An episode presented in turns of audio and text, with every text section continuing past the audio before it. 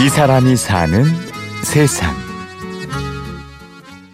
요즘 고등학교, 중학교 애들이 장래 희망을 이렇게 말하기가 되게 어렵잖아요. 왜냐면 맨날 학원 가고, 야자하고, 학교 다니고 하느라 어떤 경험을 해야지 그 경험을 통해서 내가 미래에 꿈꿀 뭔가를 생각하고 할 수가 있는데, 그럴 수가 없는 환경에 있잖아요. 오늘 이 사람이 사는 세상에서는 25 직장인 임동아 씨를 만났습니다. 대학교 자기소개서 쓸 때도 그렇잖아요. 뭐, 위기를 극복한 사례 막 이런 거 있잖아요. 근데 요즘 애들이 그냥 평범하게 사는 경우가 더 많거든요. 그렇게 막 힘든 일을 겪으면서 살아온 애들은 별로 없는데 그런 거를 자꾸 만들어내라는 거 자체가 너무 힘들었어요. 그래서 저, 전 자기소개서 쓸 때 진짜 소설 쓰듯이 썼거든요. 고3 때 되게 많은 고민을 했었어요. 나는 뭘 해야 될까? 어떤 과를 가야 될까? 그랬는데 저는 옛날에 한비아를 되게 좋아했었거든요. 어디 국제 구호 이런 거 있잖아요. 그런 거에 되게 어 멋있다 생각하고 막 그랬었는데 아, 다른 사람을 도와주는 일을 하고 싶다라고 해서 사회복지과를 넣었어요. 그렇게 선택한 사회복지과. 하지만 현실은 생각과 많이 달랐습니다. 보육도 같이 하는 과라서 보육 실습도 하고 했었는데 실습을 하다 보니까 제가 생각했던 거랑 너무 다른 거예요. 너무 제 적성에 안 맞아가지고 진짜 실습할 때 하루하루 그냥 내일이 안 왔으면 좋겠다 이 생각이 들었어요. 어, 되게 지쳤던 것 중에 하나가 실습생들은 군기를 잡아야 돼서 약간 더 못되게 군다거나 그런 관례? 관행? 그런 게 있어요. 근데 제가 그렇게 실습을 힘들게 했으면은 다음 실습생들한테는 안 그랬을 것 같거든요. 근데 그게 계속 관행처럼 이어지고 있는 거가 너무 그런 문서 작업이 되게 많아요. 근데 그 문서 작업이라는 거의 본질은 이제 다음 사람한테 내 일을 넘겨주거나 아니면은 그거를 남겨놨다가 다른 사람이 그걸 참고하고 그런 용도에서 있는 거잖아요. 근데 이거 완전 주객 전도가 돼가지고 이 문서 작업을 하느라 내 본일을 못하고 이런 경우가 그냥 너무 많은 거예요.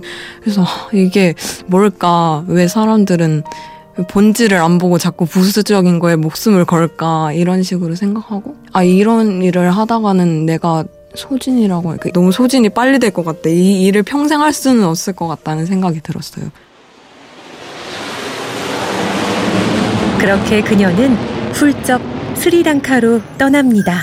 일단 제가 처해 있던 그 상황을 벗어나고 싶어서 너무 지치기도 했었고 그래서 뭔가 도피하듯이 간 것도 있었거든요.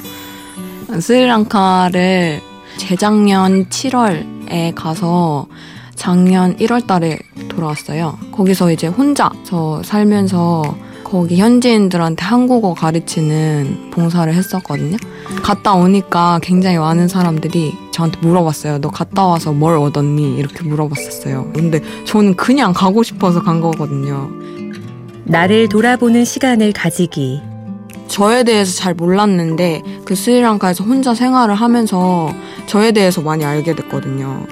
자기가 어떤 사람인지 알기가 되게 힘들어요. 이 뭐가 주변에 많고 꼭 만나야 되는 사람이 아닌데도 저는 항상 바빴거든요. 이거 한국에서는 캘린더에 막 약속이 이만큼씩 막 있고 막 그랬었는데 스리랑카 가니까 그런 게 아예 일절 없잖아요. 그래서 조용하게 제가 뭘 좋아하고 어떤 사람이고 이런 거를 찾을 수가 있었거든요. 그래서 봤더니 저는 되게 혼자 있는 거를 좋아하는 사람이더라고요.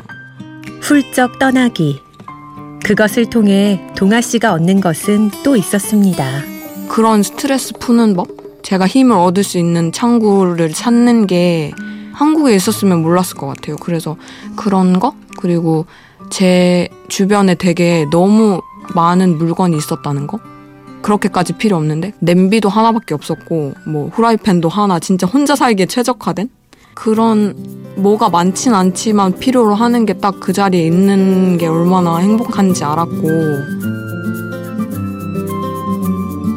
진짜 그런 것 같아요. 뭐 여행을 가다가 생각지도 못했던 카페가 있을 수도 있는 거고 기대도 안 했던 곳에서 내가 감동을 받을 수 있는 거고 꼭 어떤 사람이 와 좋다 해서 그런 곳에만 가야 되는 건가 이런 생각이 들고 좀 젊은이들이 좀 그런 두려움 실패하는 것에 대한 두려움이 되게 많잖아요.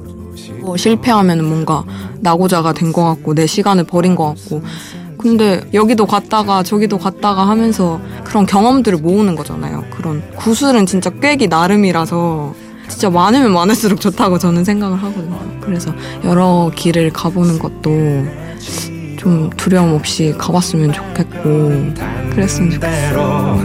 끝없이 이어진 길을 천천히 걸어가네 오늘 이 사람이 사는 세상에서는 여느 어른들보다 어른스러운 스물다섯 임동아 씨를 만났습니다.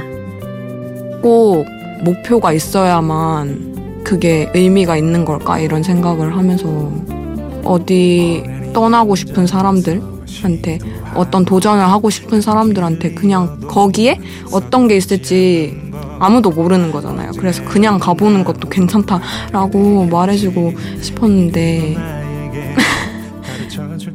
지금 당신은 어떤 도전을 꿈꾸고 있나요? 그래도 난 익은 길